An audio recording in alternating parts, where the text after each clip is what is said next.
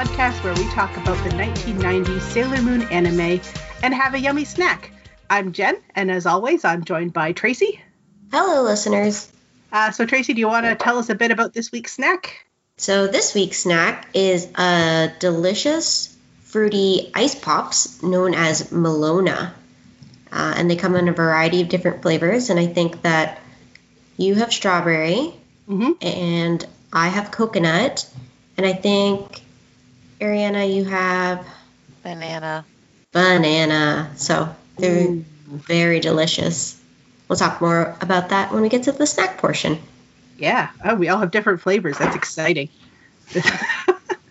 uh, so today we have a returning guest. Uh, we have Ariana. So welcome Hi. back to the podcast. Thanks so much for having me back. I'm really excited. Uh, so if you want to hear about uh, Ariana's past with Sailor Moon, uh, you'll have to go back and listen to episode six. And we are currently on what 13. So hey, that was a bit ago. Um, but Ariana, do you have any new Sailor Moon developments in your life since the last time we talked? Um, I recently started following someone on Instagram who makes Sailor Moon themed jewelry. Her username is um, Bisou Lovely, which is like B I S O U Lovely, and she creates the most beautiful jewelry that's inspired by the Sailor Scouts. It's really pretty. I Okay, highly recommend this- checking it out. I'm writing this down to check it out later. And it's very affordable. Yeah.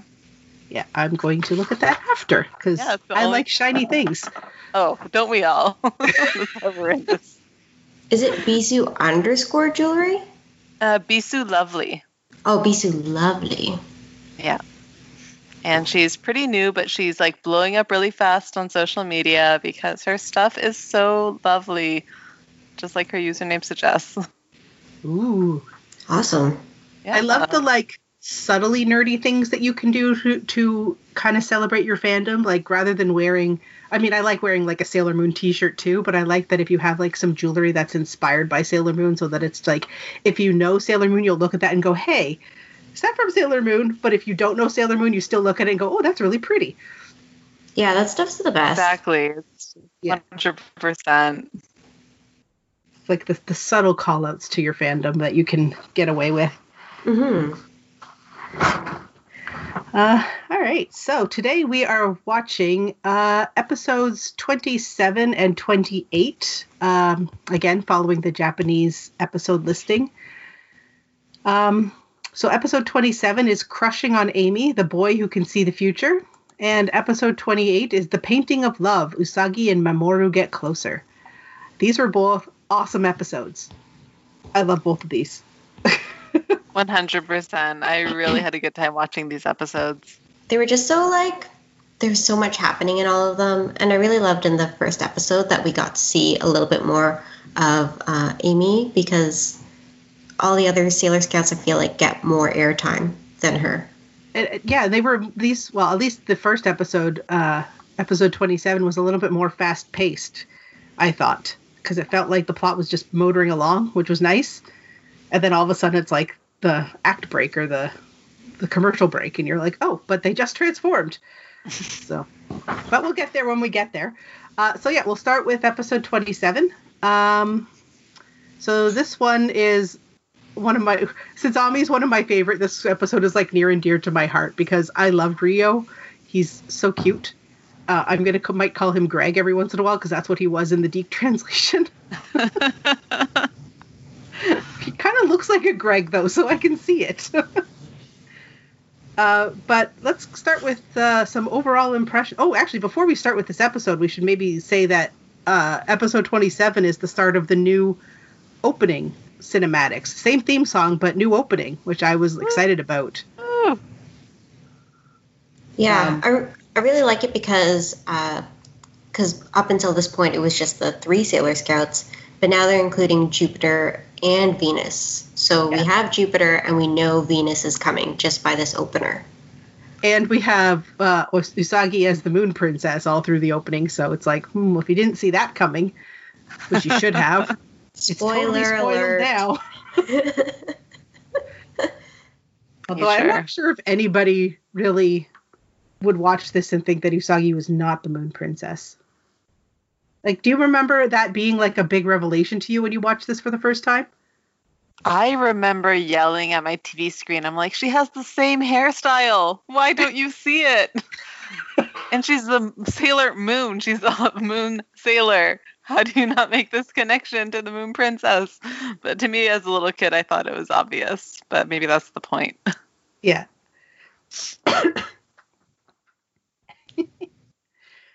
um, yeah, so uh, we'll go with episode 27. Um, Ariana, do you have any overall impressions of this episode besides what we were just saying?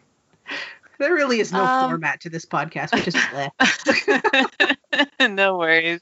Um, the, my overall impression was that like I skipped a bunch of episodes to get here. Like I watched the episodes that we watched, I continued watching, and I kind of fast forwarded to this one, and just like the level of um, complexity is growing. Uh, like we haven't even got Venus yet, and I'm like, oh my god, it really takes this long for like Sailor Venus to get in the ga- in the game. Um, but yeah, I was just really su- like pleasantly surprised at the level of like character development, even with the side characters, um, and how different all the sailors are now compared to when they first come on the scene. Like I really see them working cohesively together, and that was just a really surprising thing to come into with this episode. I just really loved watching them do what they do and having them all feel confident about it. Mm-hmm. Yeah, you definitely see a lot more um, confidence, especially in Usagi. She's like, she does a lot of things uh, in this episode that are very brave, uh, and that's kind of out of character for her. But then she's uh, also completely in character by going, "Ooh, you have a crush on Ami." that was earlier on in the episode, right? So I love that. she, yeah, she's still her, um, but when she steps in the way of Zoisite of all people, like she's the big enemy at the time, and tells Ami or Sailor Mercury to run, that that I feel is a really big step for her. Yeah, so definitely. Brave definitely. She always has um, her friend's best interest at heart. And this is when I was watching this with Karina, that was something that we were talking about a fair bit, was that uh, Usagi could have easily, when she found out that uh, Rio has a crush on Ami, could have easily been like teasing Ami about it and, you know, dragging Ami up to the roof. But instead, she goes herself and she's like, You have a crush. You need to tell her your feelings. I'm going to help you. Because she knows that it's she or she believes that it's it would be in the best interest of for Ami to realize that there's this guy who has a crush on her, which I think is very sweet. Um, and also because she's so interested in love and romance and, and bringing people together, the fact that she really wants to help Rio, who she barely knows, uh, kind of reach out and get over the the awkwardness. Uh, so I love that the whole plot of that is is basically Usagi trying to be Cupid and really working hard to to bring her friends together. Yeah, it's like one of her most admirable qualities that she like truly believes in love no matter where it comes from. She like sees it in other people and she's like, "Oh my god, that's amazing." Like that's her reaction every single time. Uh, yeah. which is so lovely. It's such a good character trait. Yeah. And then we see it developing later on and it gets her her uh like faith and love really gets tested later on when you know like right now they're starting to think maybe tuxedo mask is a villain and she's trying to reconcile her feelings for tuxedo mask with the fact that he may be a villain and he's like she just can't put the two of them together in her brain and then even in the future when he kind of does become a villain she never ever loses faith in him she's like i know that in there you're still there and i'm going to try to get you out she never is just like oh he's a bad guy now time to defeat him so her she really runs the her faith is really really tested in in the future episodes, uh, which is really a really big character step for her. Mm-hmm.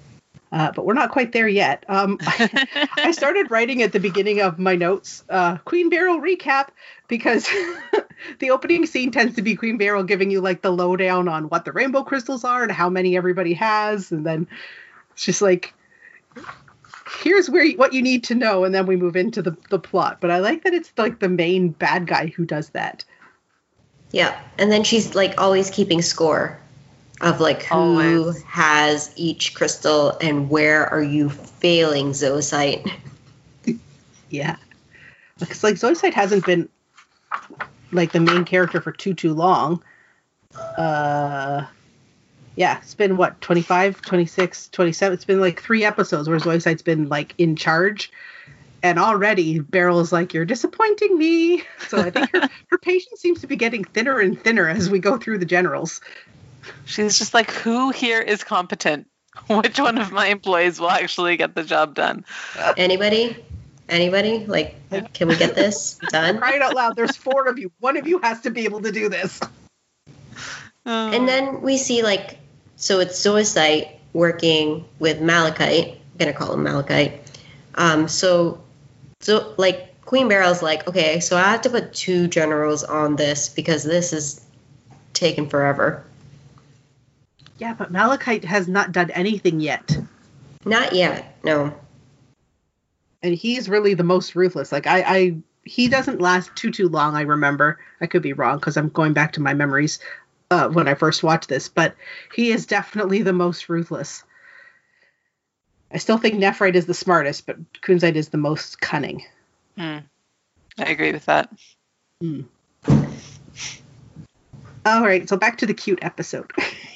So Which cute. was so adorable. so cute. I love that Ami Ami obviously has whether she realizes or not Ami obviously has I think a crush on Ryu as well because in even in that beginning where uh, Usagi is like, "Oh, you got second place," and she's just gushing about this boy who beat her, and she's like, "Oh yeah, he's so good. He got better than me. I'll just have to try harder, but it was really okay."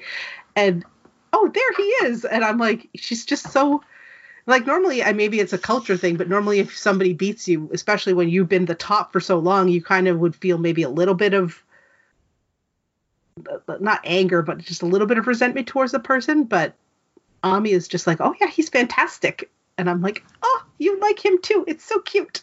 But I think that's also her character. She's not Mhm. really comes she doesn't really come across as like the jealous type. I also want to point out that so she came in second, and did anyone notice that her cram school is called OK Cram School? Yeah. I thought that was really funny. It's not the greatest. She's just going to the OK Cram School. Well, I mean, when she went to the elite cram school, she ended up being attacked by a monster, so I don't blame her.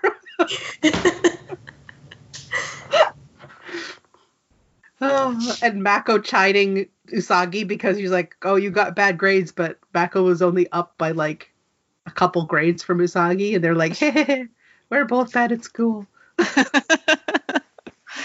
Sometimes it's just more fun, right? To like know that both you and your friend got a bad score. It's just like, ah, we're bad together. It's Yeah. okay. and I think that's really good because um, it seems like Ami and Ray are a little bit better at school than Usagi is, so it's nice to have someone that she can relate to in the group who's not really good at things. Yeah, until Minako shows up, who's basically just Usagi 2.0.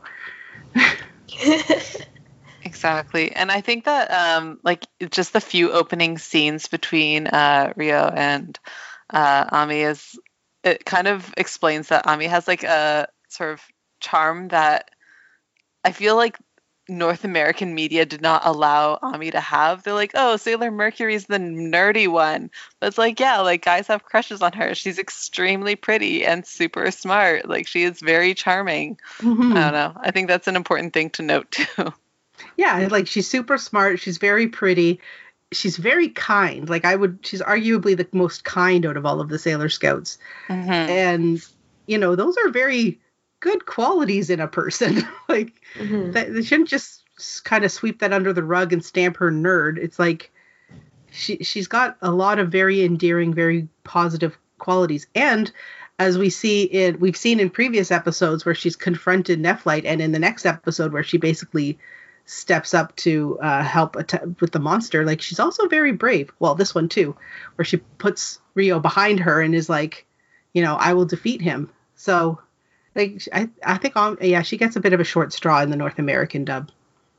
I think it was earlier on, I think the second episode after we meet Ami, she introduces herself very politely and Usagi's like, "Oh, you're even like better at introducing yourself than I am."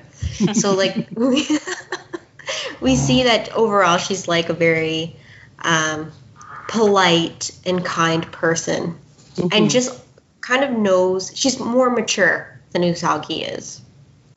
Yeah, they're definitely different.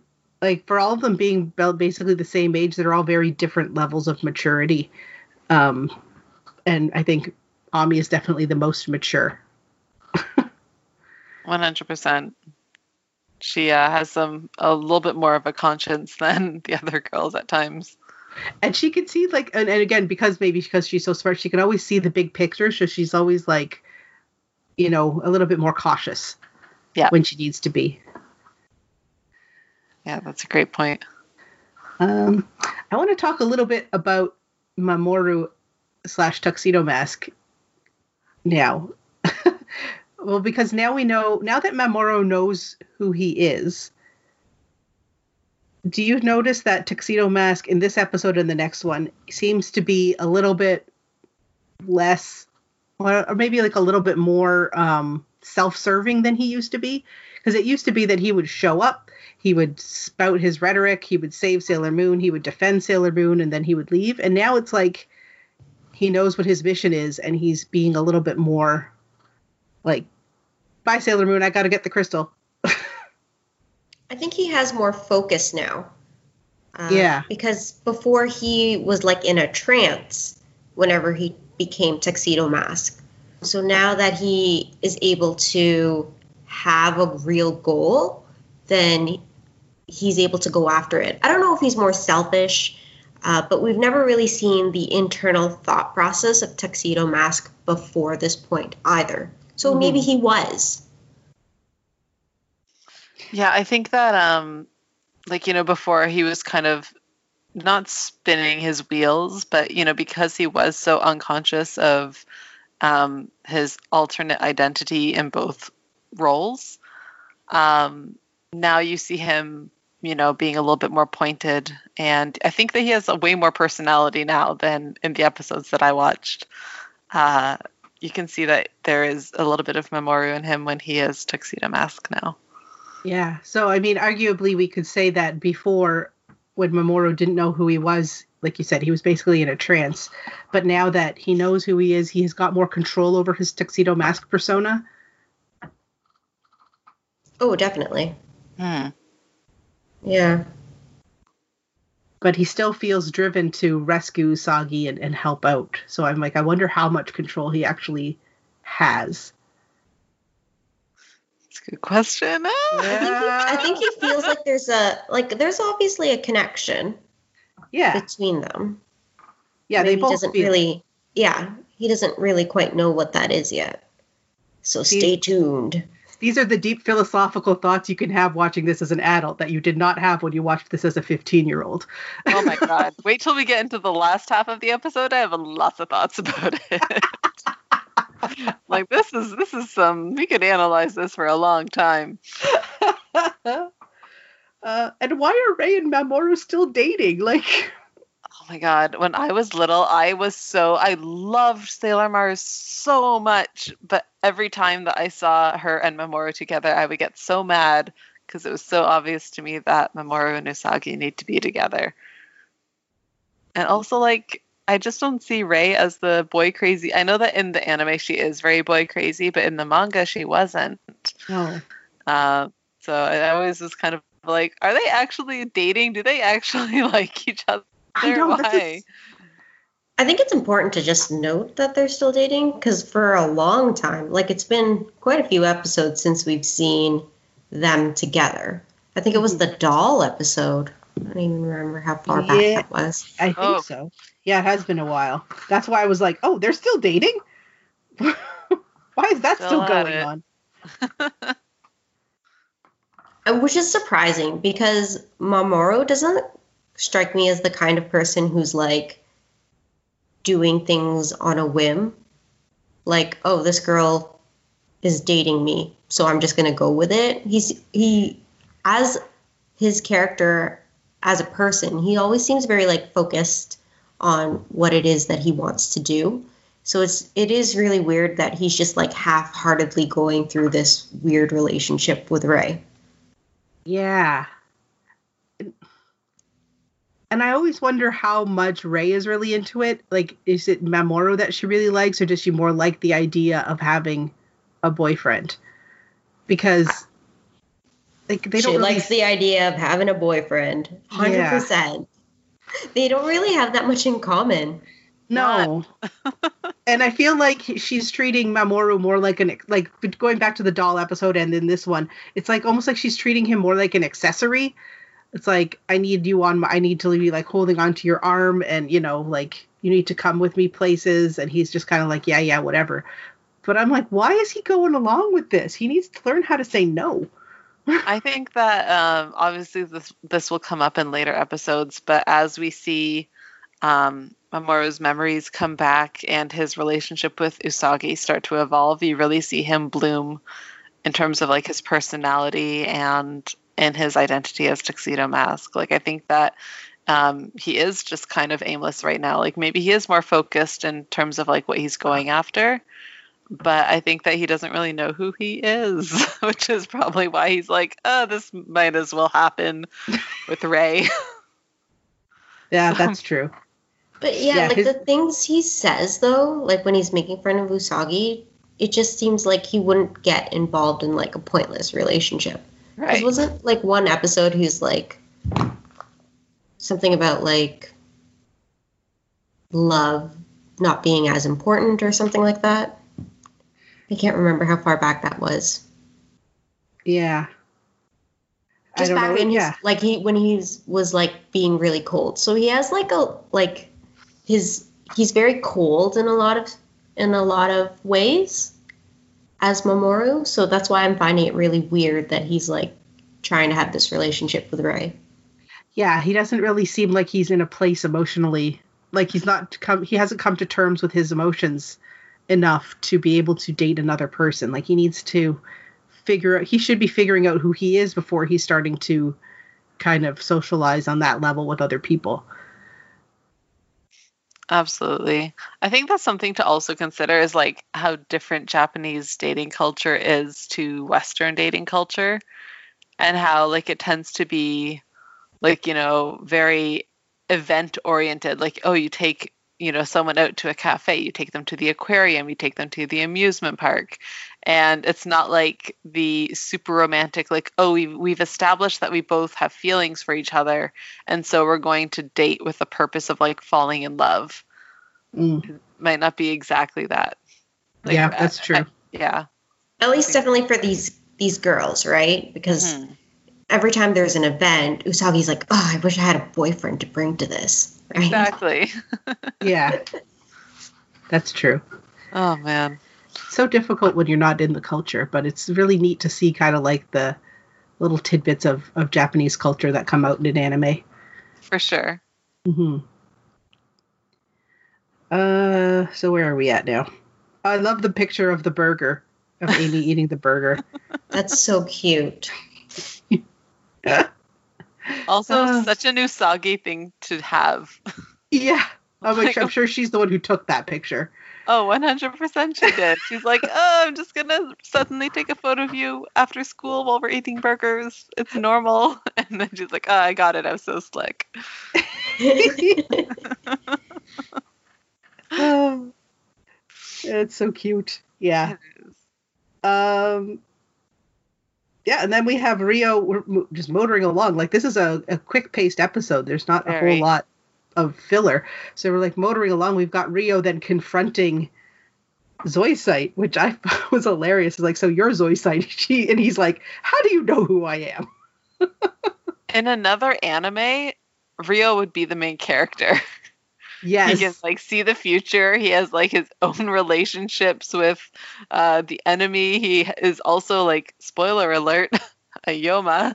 So he could be Oh the my main character in another anime for sure. I should write that fan fiction. Wait. it's really just all about him. Yeah. exactly. He, he can be the star of a shonen anime. And it'll be called Bunbo. Yeah. So I wanna I wanna ask about that monster and what you may think about it because usually the monster has something to do with that person that's becoming the monster. But what's with the Swiss Army knife? Like it has nothing. It's not psychic. It's not good at school. Like there's nothing that kind of relates. It's suddenly he's a Swiss Army knife. I don't think it's just a Swiss Army knife. I think it, one of the things he shoots at them is a protractor. Oh, is Yeah, it? like school supplies. Oh, I thought he was like uh But like shooting like Swiss Army knives out of him. it does look like a Swiss Army knife. Like it's the color. I'm just looking at pictures, but what? Yeah, one side is definitely scissors, and the other side looks like a protractor. Oh, that's quite possible. That But yeah, I I get he's a where you're pencil coming from. case. Yeah, he, he turns into a pencil case. A lethal pencil case. Oh man, poor guy. Yeah, that's the thing that I sometimes like, you know, I understand why it's like that, but I'm like, couldn't you just make him like super monstrous? Because if he's like one of the seven Yoma, like I wish that they were just generalized monsters and not like so much the themed ones that we've seen in other episodes. Yeah, because then it makes you wonder. Okay, so like in the past, when these monsters were around, you assume that that's what they looked like in their past lives as well. Yeah. So was Bunbo the nerd of the seven great monsters? Probably. There's another fan fiction.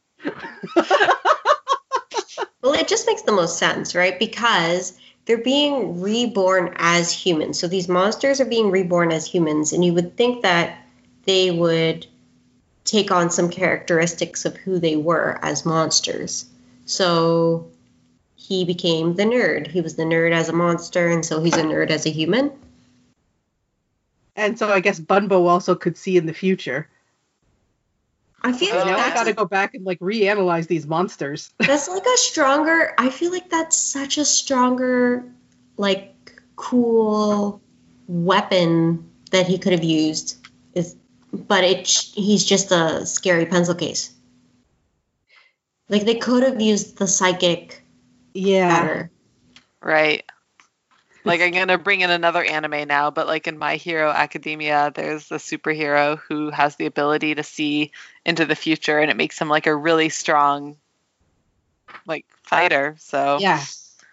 Because you can to see. exactly. You can see what Yeah. the other person's going to do. You can dodge. You can attack them in ways that um, you know will work for you. It's it could have been really cool. Yeah, there's a Marvel villain who does that too, um, and he can he can predict all your movements and makes it difficult to fight. You have to do something unpredictable in order to defeat him. But yeah, instead of a, just a pencil case. Mhm. okay, now I got to go back and like analyze all of the Rainbow Crystal monsters and to figure out what they were like in the past. Yeah, we can do that on another episode. Oh yeah, no, I'm not going to do it right now. I'm just like now I'm thinking about it. It's like I know. so in the I know. past. I would have to like take notes. That's why I can't think of them off the top of my head. Yeah, I only really wrote down about Boxy because I like him.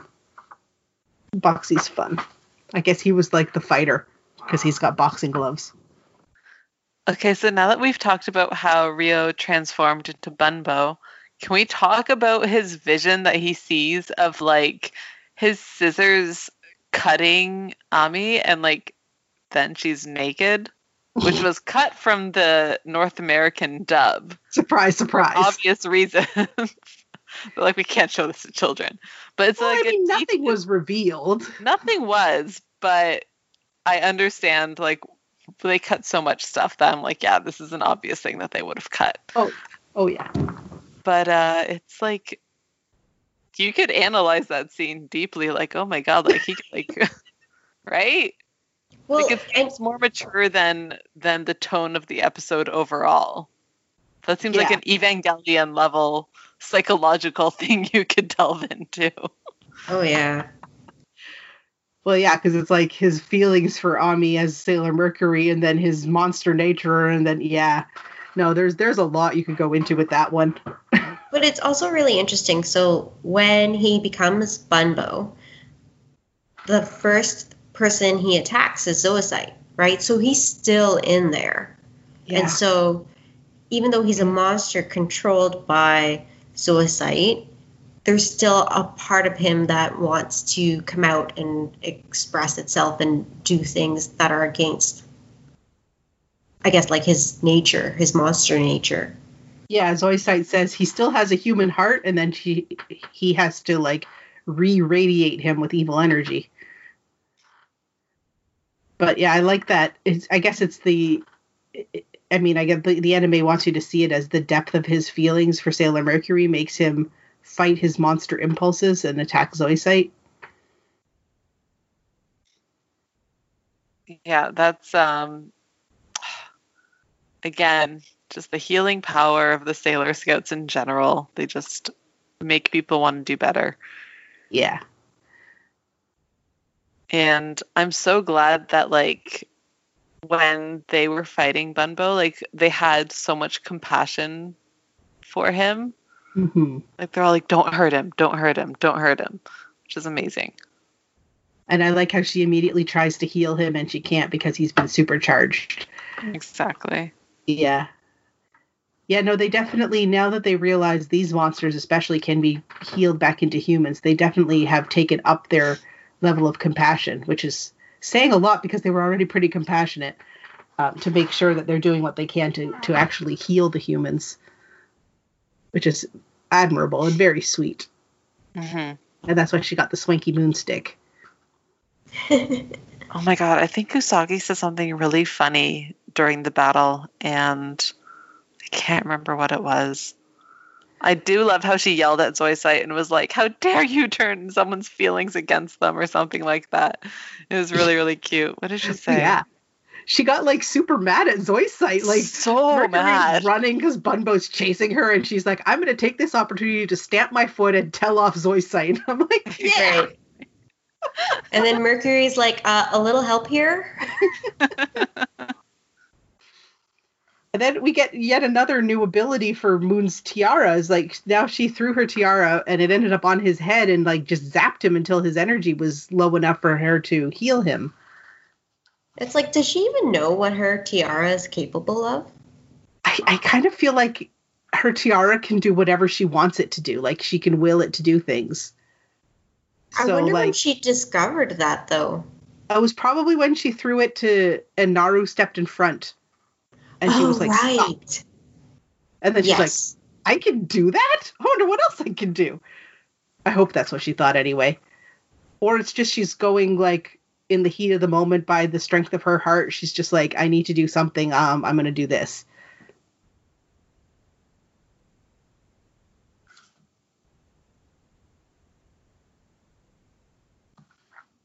Sorry, I'm looking through my notes about this. I was trying to take notes so I could remember what I wanted to say about all these things. Yeah, I know. I usually end up watching the episodes twice so that I can. I watch it once through with Karina and then I watch it again and take notes because I have to So- pause it a lot. so often, right? Like there's like I don't know, I felt like this really was a jam-packed episode. Mhm. It was, and like, there was nothing, like, so many scenes were so important to the progression of this episode, and it just kept building in intensity.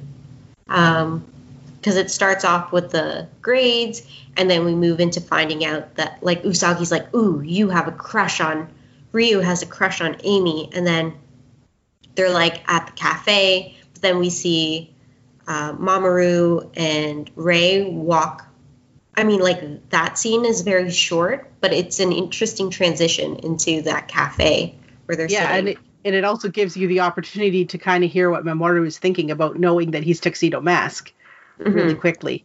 Like not a second is wasted in this episode. It's it was awesome. Yeah, it's one of my like I said, it was one of my favorites.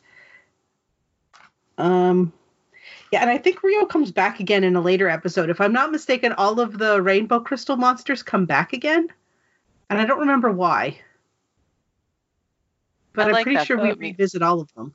Yeah, that makes them feel more significant and it's not so much like monster of the week. Yeah. So I, I can definitely appreciate that. Um oh, I just remembered about the episode with the fat cat that loves Luna. That's got to be coming up soon. I love that episode because he's a rainbow crystal holder, the fat cat. Uh, these, uh, yeah, the rainbow crystal episodes are pretty darn awesome.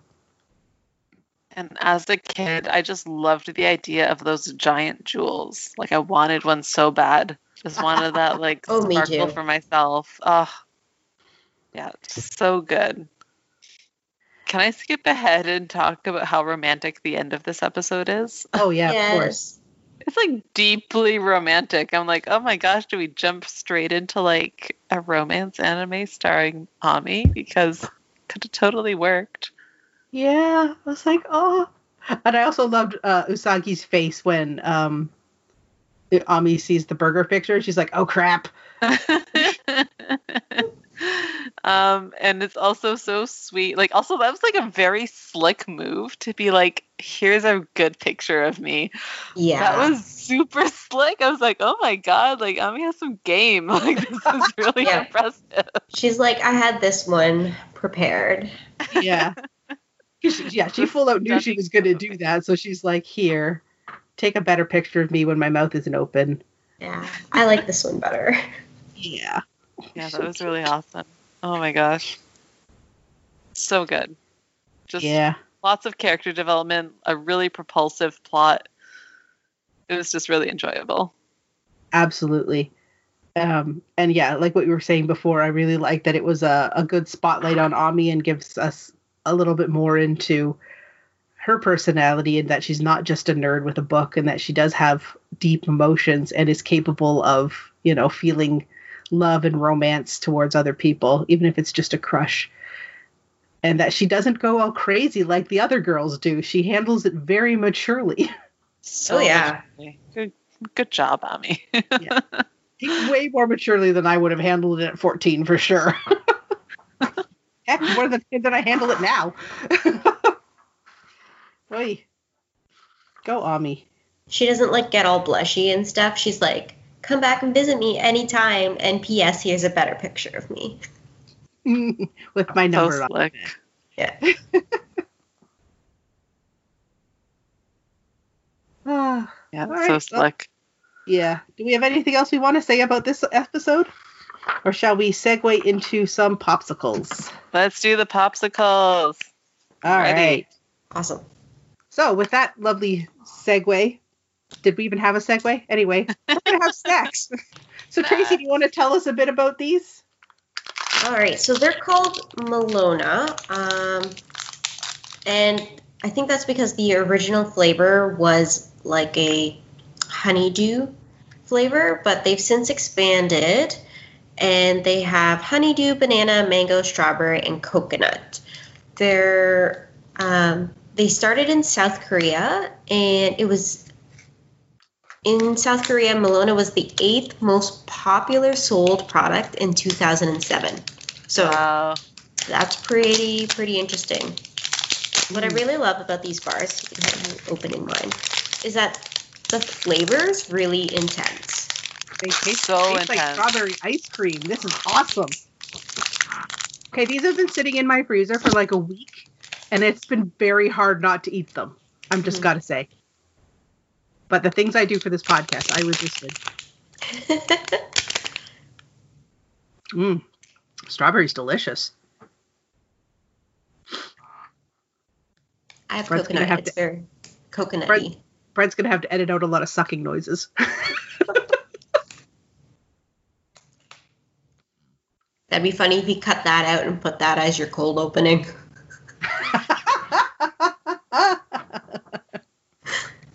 now you've given him the idea. He might.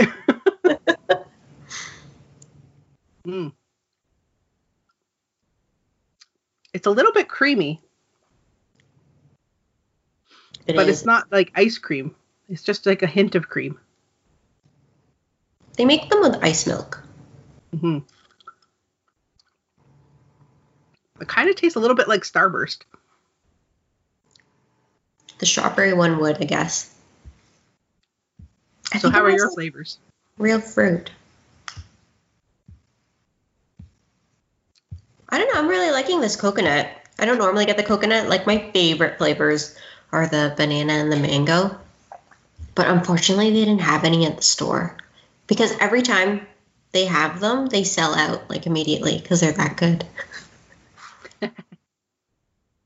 So how's the flavor though? Does it taste coconutty?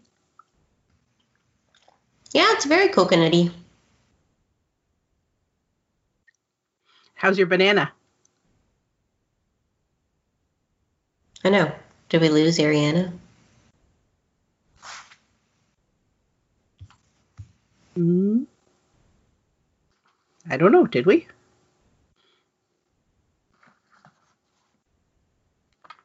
It says she's still there. Oh, she says wah. Can you guys not hear me? No, we can't hear you.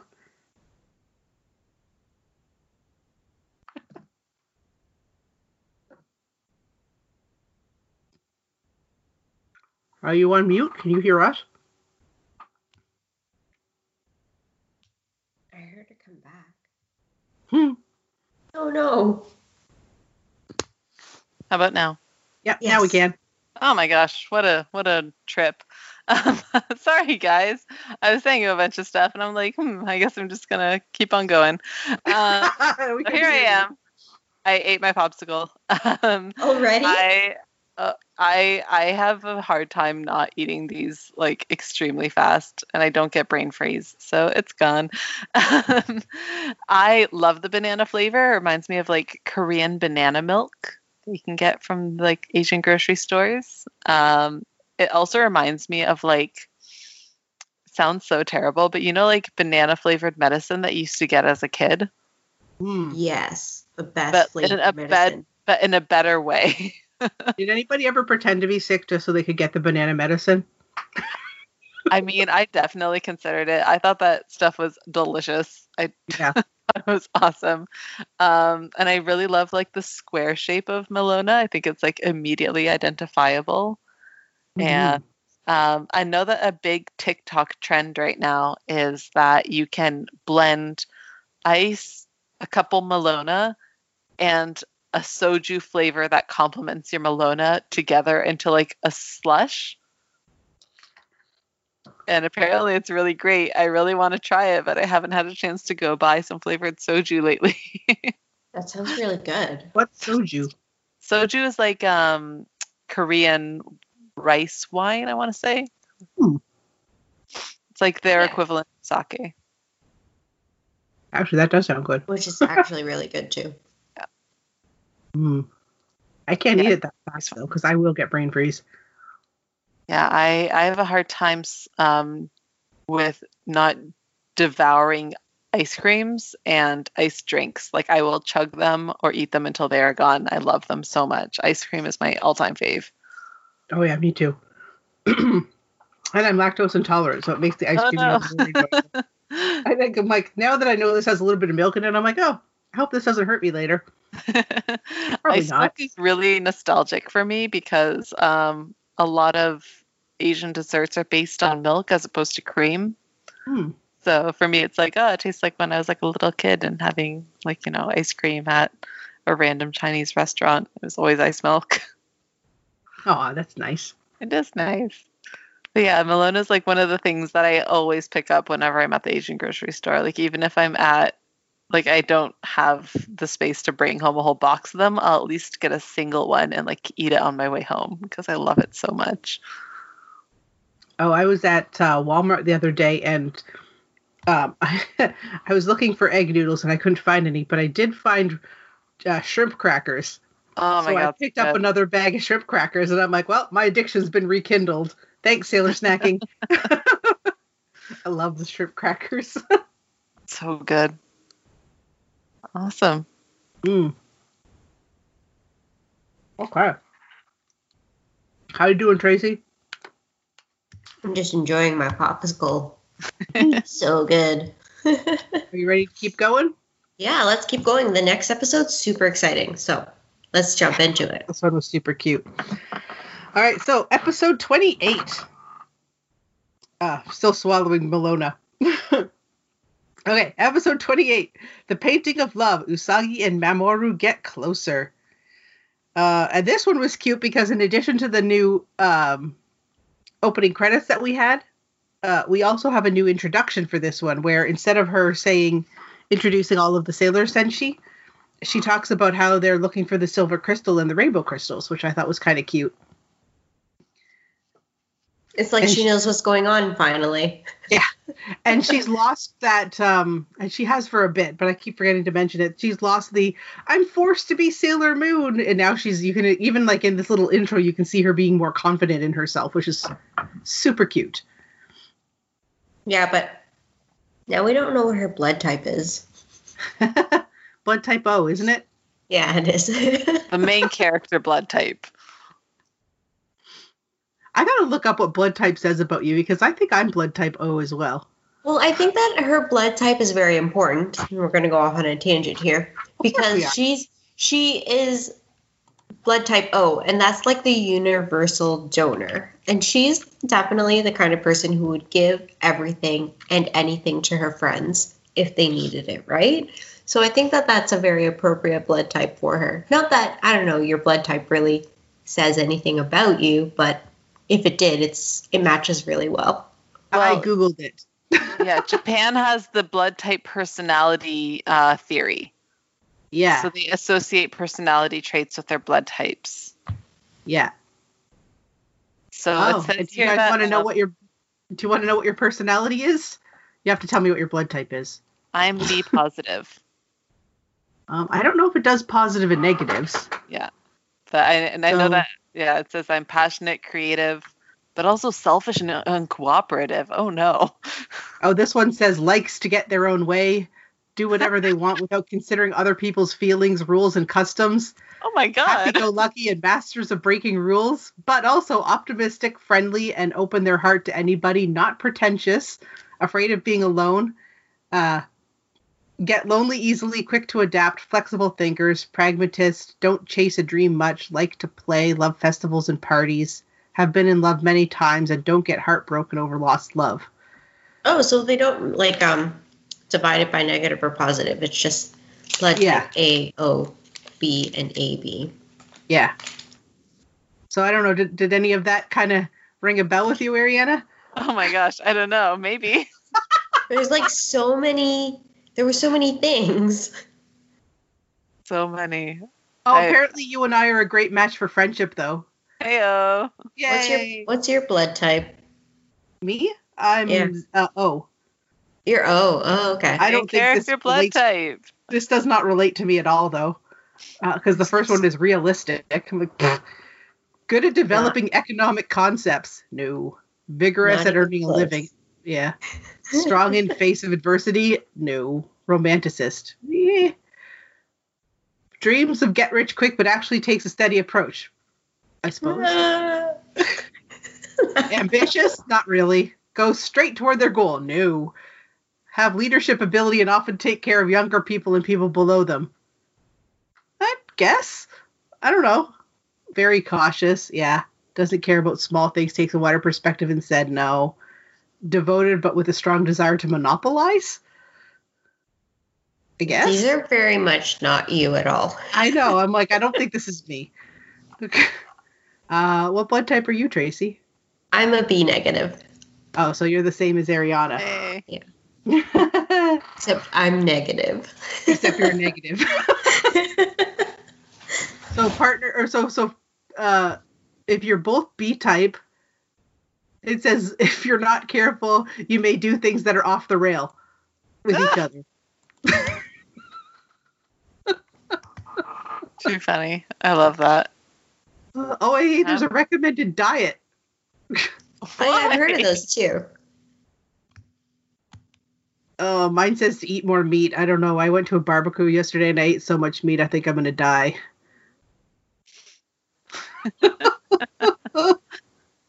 All right, so I don't really put much faith in this, but I'm not Japanese, so maybe it's only it's different if you're Japanese or not. But maybe those characteristics we should compare them to Usagi. So if we're Yeah. gonna like list those O types, they kind of work. Some of them with her. Oh, No, definitely not. No. Oh. Definitely not the slow and steady get rich. Because how many episodes was she like, I'm going to be a model right away, or I'm going to Yeah. be a superstar right away? Yeah. I don't think she's great at developing economic concepts or vigorous at earning a living. But she is strong in the face of adversity and a romanticist. Definitely. Yep, those those apply. I don't know about very cautious. Definitely not. Yeah. Um, I looked up all the Sailor Scouts uh, blood types. And so Ami is A, which makes sense because she's so organized. And so is Mamoru. Um, Usagi, uh, Chibiusa, and Makoto are all type O, which means that they're like the happy go lucky, you know, fun loving ones. And then Yes. um, the only one of the um, inner senshi who's type B is Minako Hmm. which we'll see, I guess. And then the only one who's AB is Ray. So ABs are supposed to be like um, duplicitous or like a little bit two faced. They have uh, they're a little secretive. Ah, Very Interesting. interesting. Yeah. So interesting. We could like get into this for like a special episode. Yeah, we're gonna have to do like special episodes of. Uh, and it'll be more Deep interesting when we get Mon- Minako, right? So we Yeah. can compare them all. Yeah. All right, so let's uh, but let's get into this episode. Sure. Um, we get the Queen Beryl recap again. I love it. She's like, so there are three crystals, and you have one. What is up with that? Ah. and then in my notes I wrote, Luna, we should treat Tuxedo Mask as an enemy. Usagi, I don't wanna. Promptly loses Moonstick. That's the most accurate uh, recollection of events I've seen yet. Yeah. Man. Ah. uh, yeah, I guess you want to do overall impressions or just keep going right through it. Let's just get into it. All right. So yeah, basically that's how it starts. Usagi loses her Moonstick. Yep. Oh, But she definitely redeems herself in this episode. That scene's right up there with her using the Moonstick as a hammer to break open her piggy bank. Yep. but I think, I mean, for the plot, it's really important that she loses the moonstick because she spends so much time with um, the artist, um, Yeah. Yumemi. Yeah. And if she had the moonstick on her, then it would have been beeping the whole time. Yeah. Um.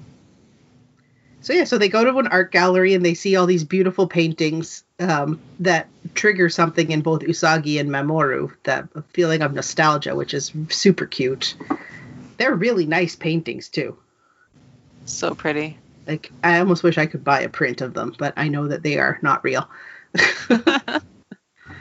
You can't buy stuff from anime. Um, I Really, you should be able to. I mean, they sell everything online. You can buy a lot of T-shirts that characters wear. I know that there's, there's a lot of websites that will have like the weird T-shirts that are featured in a certain episode, which is awesome. Um, I really like that throughout all of this, Usagi is still like such good friends with Naru. Like it doesn't like her life as Sailor Moon never impedes on her friendships. hmm Yeah, she still is taking time to, and it is nice to see that that Naru has healed a bit more. yeah, After like her- she's not she's not so sad anymore. Yeah, Uh, and this is kind of where we start to see Umino's feelings kind of blossom for her. Uh huh. well, that part was so cute. It was Where so he's cute. like, "Uh oh, I si- suddenly find myself alone with Naru." he's still kind of a creep. I mean, like he comes in and he has this history on the artist Yumemi, and yeah, he still has his like creepy tendencies, like lurking in corners. But you know, now his affections are targeted towards Naru. Did Naru invite him? You think, or do you think that because Usagi was surprised to see him there, but Naru didn't look surprised to see him there? Yeah, she. Well, I don't know. Usagi looked like creeped out. She's like, "Why are you here?" Yeah. Yeah. She doesn't want a guy to like, you know, cut in on her time with her best friend who's the girl. Until she sees This is Mamo, a and then she runs night. off. Exactly. But okay, Very so the Usagi thing to do. Yeah. So The reason why she runs off is because she wants to catch Mamoru with another girl to like tell Ray. And I'm not sure if that's to tell Ray because she cares about Ray or to tell Ray to devastate her. No, I wrote down Usagi sees opportunity to get Mamoru in trouble and runs off. I think he wants she wants to get like she wants Ray's anger to be directed at somebody other than her so that she can watch. oh, yeah, that's also the third option and that works as well. Yeah, that's the impression I got. It's like, oh, Ray's gonna be so mad. I gotta go tell. hmm Uh, it's so cute. Um, And then and, she and doesn't Mamoru's immediately. Yeah.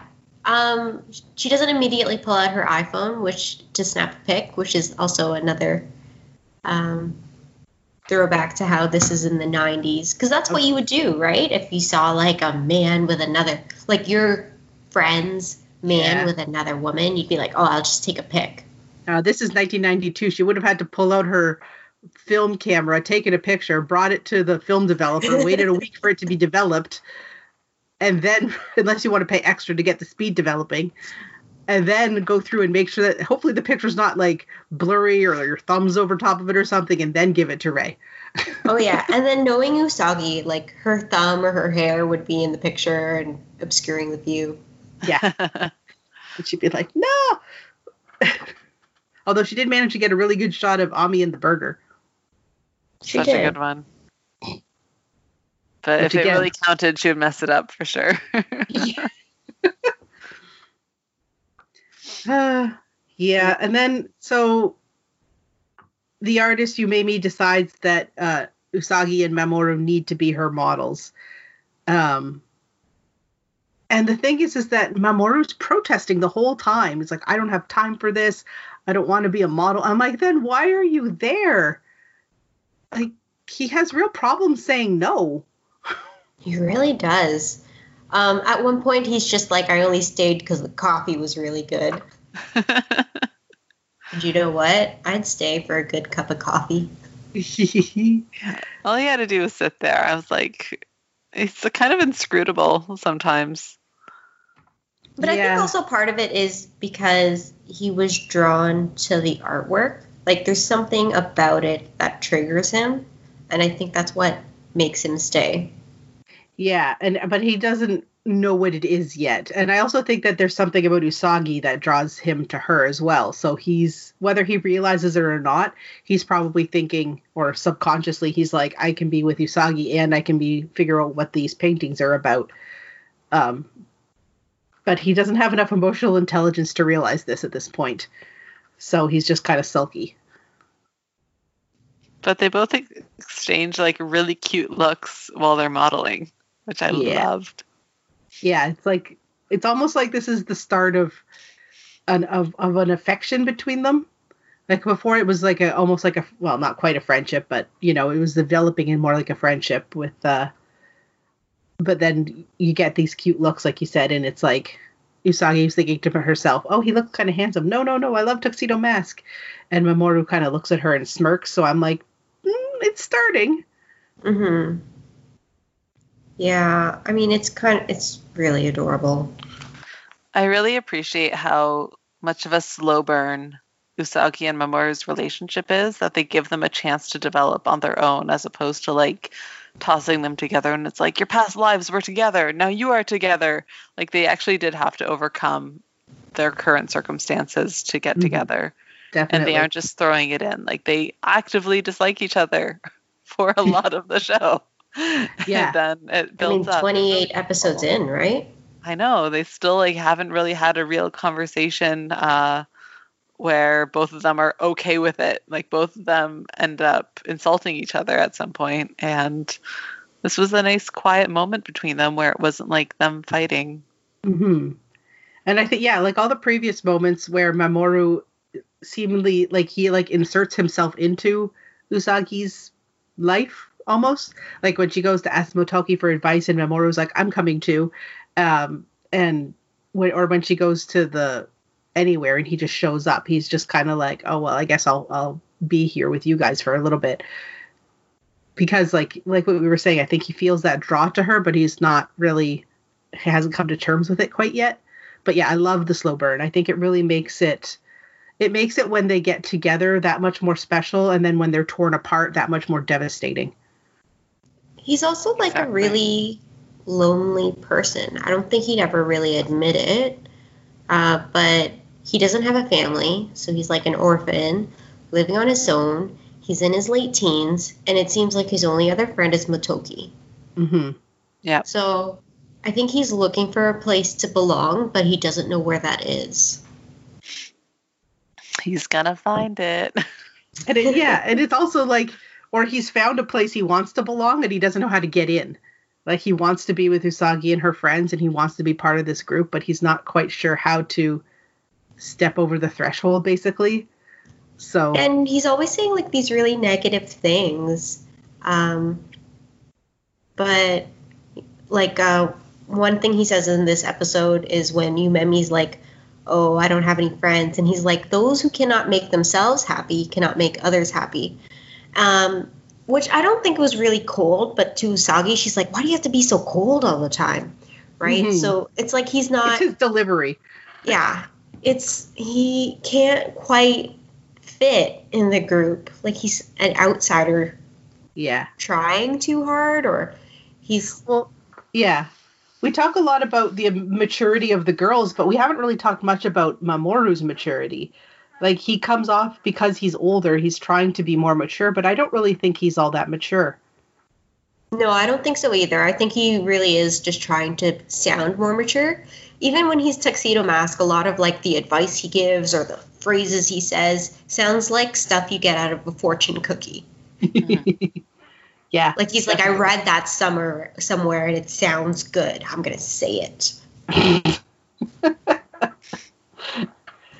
Yeah, so he yeah, like you're saying, he's definitely not had the upbringing that Usagi's had, like with a family to like give her love and support and warmth and to help her develop her her compassion. Uh, he's been, like you said, all on his own and hasn't had that really. So I I mean, I think like all of the other people in this entire show practically, he's drawn to that part of Usagi as well. Like he really probably I think that he feels that he is missing that part of his life and that Usagi's got it in spades so he's trying to like get closer to her but doesn't know how and so it's very awkward it's almost like that hey arnold helga kind of thing going on where he doesn't know what to do. So maybe he has like a tiny shrine of her made of bubblegum in his closet. Who knows?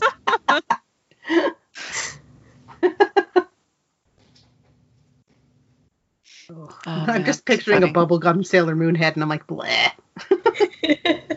Um, I want to talk a little bit about uh, Yumemi because she is such a lovely character, yes and I love how she is experiencing like recollection of her lost memories as well, and I think that it's like again like we're starting to see like a lot of depth here that uh, is starting to be explored a little bit more thoroughly. Like it almost feels like you know all the puzzle pieces are kind of starting to come together. Hmm. Yeah. so like it's important that she so at first i was wondering like where does she get this idea to draw that drawing that looks so obviously like tuxedo mask and the moon princess right like where does that idea or memory come from so she can still remember what it was like to be a monster which is kind of interesting Mhm. Mhm. yeah she's definitely drawing on on uh that past was it the great was it the rainbow crystal monsters that attacked the moon kingdom? No i think they were just soldiers. The thing that's really interesting is because like she can re- recollect these beautiful moments, and she re- remembers the, the memory as painful, yeah. Which is a very interesting perspective from a quote unquote Yoma. Yeah. So, okay, if I'm remembering the history correctly, and again, I'm not sure because I've been in this fandom for so long, I don't, at this point, I'm not sure if it's from uh, fan fiction I've read or from something I've come up with or from this or from like there's from the manga. There's so much going on.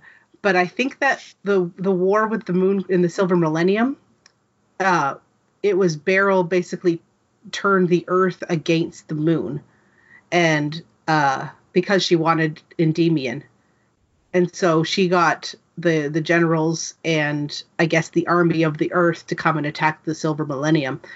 So I'm wondering if the seven great monsters were soldiers in that army that I guess were transformed into monsters, kind of like in Captain America, given like super soldier serum or something to help fight the Moon Kingdom.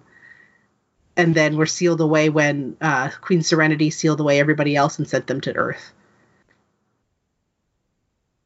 That's my theory. Oh, okay. Ah, it, it makes sense. It sounds like someone might have written a fan fiction about that. Yeah. I'm like, I don't know if it was me or if it was someone else or if I If read it hasn't been written yet, write it. Yeah. It's that this is the problem when you've been in a fandom for such such a long time is that you don't remember where all of the stuff comes from or if it's something that you've put together yourself. But that's my theory. That and like there's so many different series like of Sailor Moon and the manga that are just ever so slightly different, right? It's the same storyline, but there's elements of it that are different, and there's different parts of it that get revealed in different um, different series, right? Mm-hmm. And in the Well- movies and Yeah, and like the the whole rainbow crystal thing we've said before it was not in the manga, so this is a a, a whole plot development that's exists outside of the manga, um, and so I'm like maybe this is how you kind of squish it into the chronology, so that it still makes sense. Right. Yeah, they had to get really original with um with the anime in terms of adding content. mm-hmm. I'm wondering, does anyone ever ask what's canon in Sailor Moon? Because I, I know that that's a big thing for the Dragon Ball world. It's like what is canon and what isn't, because some of the movies and some of the shorts progress the storyline, but then it might not be like the real storyline. Do you ever come across something like that in Sailor Moon?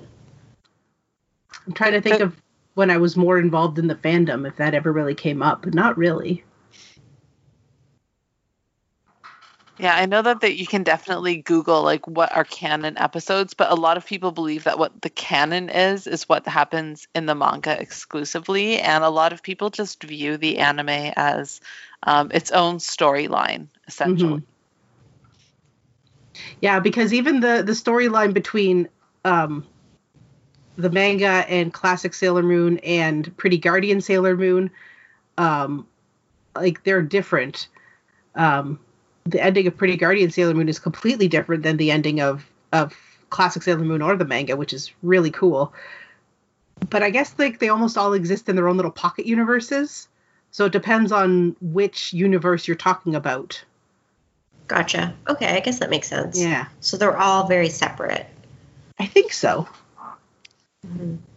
because I was always more firmly in the anime fandom than anything else because that's what I grew up with, and I didn't have access to the manga until I got old enough to buy it for myself. Um, But now you can was just get it from your local library. exactly. Uh, so most of my history and recollection is anime based. Uh, yeah, we really need to watch Pretty Guardian Sailor Moon. It is, oh, it's so cool. Um, So- Yumemi's Yoma form is so pretty. I It love it. Very pretty. I wrote in huge letters. I love this monster. She's So like a pretty. like an Demon angel. angel. Yeah. So But pretty. why why is Sailor Moon so scared of it? Like she says several times looking at Vina, which is the name of the monster, she says, "Oh, so scary." Like twice when she sees it when she sees uh, Yumemi transform, she mentions how scary it is, and then once when they're fighting, she also mentions again how scary it is. And I'm wondering why she finds this particular monster so frightening. It's a good question. I think that maybe it's just because like she is I don't know, she seemed like a very competent monster, if that makes sense. like she could actually do some damage. Um, a lot of the other ones seemed like a little bit dull, maybe in comparison, even though she like Sailor Moon was really afraid of other ones in the past. I don't know. Yeah. I found it funny how she's like, "You got to be brave." Oh my god, that's so scary. But you got to do this. Oh my god, but it's so scary. I think that's more. I think showing her development in especially in these last these two episodes she becomes so much more confident almost Hmm. like so quickly and overnight she really saves the day uh, in this episode uh, i really love that she saves tuxedo mask oh Like- yeah, I have thoughts on that whole fight. yeah Oh my god, it's so beautiful. Yeah, so she saves Tuxedo Mask. Well, so first of all, even before we get to that port, Tuxedo Mask saves her, drops her, and leaves after Zoisite. That's when I was like, so is he forgetting the whole I'm supposed to protect her thing? Because it's still just her and a monster, and he's like, see, I'm going after Zoisite and the crystal. But then Sailor Moon basically does the same thing. the Senshi show up, and she's like, see, I'm going after Tuxedo Mask. well he never really like defeats the monster right he's always just there coming in in the nick of time and then he's gone hmm so that's really his role Yeah, but usually if it's just Sailor Moon on her own, he sticks around to make sure that she's okay. yeah i guess that's true Yeah. But uh, yeah, so then Sailor Moon uh, uses her tiara to stop Tuxedo Mask from being stabbed by a crystal. Um, which is the first time we should start keeping account of this. This is the first time where Tuxedo Mask is uh, uh, threatened by a crystal Yes. because it does happen many. more than once. Um, and then just like that beautiful scene where they're on top of a building question mark the construction site Mhm. and the background behind them is so lovely and they have that like really sweet exchange that's like both painful and romantic yeah. oh my god so complicated. I know. I like that Sailor Moon is like, you know the princess? We're looking for the princess. Um, and then he says uh, he doesn't know where the princess is, but he needs to. He says to keep the the locket until uh, he finds the princess, but that in regards to the rainbow crystals, they could consider themselves enemy. And then, and then it's the best part. Is Sailor Moon's like, "Oh crap! There's still a battle going on." that was so funny to me i laughed so hard um, she's like oh wow and like she's like sitting there like being like super emotional for a sec and then she's like oh my god they're fighting so funny It's like so very typically her. yeah, Yeah. it was a sweet Yeah. moment But it's really interesting that we missed that entire battle with the Senshi fighting uh, the monster to go off on this little side battle with Zoisite, Tuxedo Mask, and Sailor Moon. So my think- fa- Yeah, my favorite part is she calls for backup, which Yes. I don't think she's ever really done before. Not not like in a very serious way. Like she handles this situation really well. So Mhm. she arrives on the scene, she calls for backup, she does what she can until her backup arrives, and then she's going after the crystal or which is the next part of her mission. Like this is the first time I really see her super focused on what the goals are. Yeah, and, and Luna even compliments on her. She's like, You did a good job of handling this on your own. And she's like, Thanks, bye. Mhm. Oh. Yeah. but yeah it's it's just a really b- beautiful moment like it, it brings you up to like a bit of an emotional cres- crescendo i guess Mhm. that settles down again before it like raises up again like the stakes keep getting higher and i really like it And then she like has that comic relief where she's like, "Oh, oh shit, I gotta get back." Yeah. Yeah. Just to- when you start, just because you don't want the show to start to think that it's getting too serious, they have to Mhm. throw that in. Right. Uh, and that's basically the end of the episode. They heal they heal the monster back into Yumemi, and with her newfound confidence, Yumemi decides that uh, she can, you know, be herself and and put up her own self portrait, um, which is really sweet. it is Us- Usagi is very good for other people's self esteem and self confidence. oh my she god so good she and is she so kind of be- kind of becomes like Yumemi's first friend, right? Yeah, yeah She always wants to be everyone's friend, which is Yeah. so sweet. definitely one of the most endearing qualities of Usagi. She's just so full of optimism and love and sees the best in everybody. Yeah, she really um, sees the potential in everyone and wants them to get there. And but she also accepts people for who they are. I don't know. It's a mix of the two. Yeah.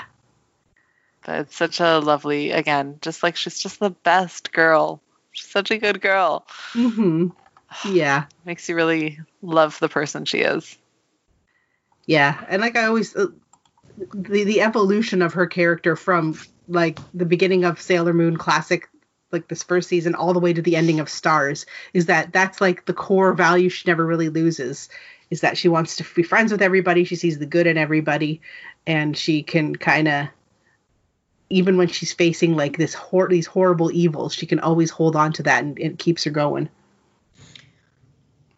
I think that this is because the first episode where I'm like really impressed or rooting rooting for her. Up until this point, I've always just thought of her as like, oh, she's just like screwing up all the time. Um, but I was really impressed with her in this episode, and I'm really amazed at her character development in these last like 20 episodes. From like that first episode where she's like crying constantly and just such a goofball and then Mhm. now where she's like asking these really hard questions that she doesn't know what the answers are like is tuxedo mask friend or foe um, she's not being driven just by her like girl crazy love uh, and she is considering what that might look like if they are enemies Yeah. Whether she wants, she doesn't really want to, but she's kind of forcing herself to think about it, which is yeah, a huge, huge step for her. Yeah, it's a really um, just so enjoyable to see this arc happen. Like it Mhm. makes you really excited for what comes next. oh for sure i am Me So too. am I. Uh, and speaking of what comes next, let me see what the next two episodes are. Haha, good segue. uh, yeah, so next time our two episodes are episodes 29 and 30 Total Chaos, The Messy Love Rectangle, and Grandpa Loses Control, Ray in Danger. Ooh, exciting titles. Yeah, The Messy Love Rectangle. R- love rectangle i'm curious i don't think i remember watching this one Uh, I remember the the one where uh, Grandpa loses control. He finds out that he's one of the Rainbow Crystal demons, which is Mhm. interesting. And we're getting closer and closer to uh, episode 34, which is when we get the Moon Princess. Ooh, So close. It's coming so up. So exciting. Stay Mhm. tuned. Definitely stay tuned. Uh, so yeah, any last thoughts about the episodes that we watched?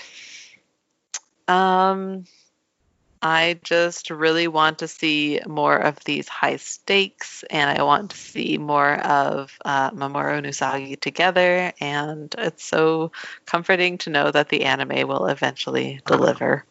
So Yes. yes, It's one advantage of already knowing what's going to happen. exactly. Sorry, spoilers to anyone who's listening. of the over 25 year old anime. Exactly. if you don't know by now, you should know. Yeah.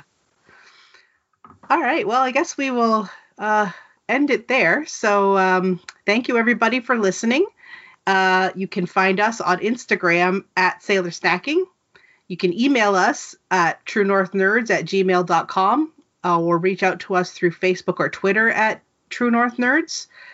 Um, we're still piggybacking off of the other podcast that I do with my husband and our two friends, which is True North Nerds. So if you like general geekery, you can listen to that.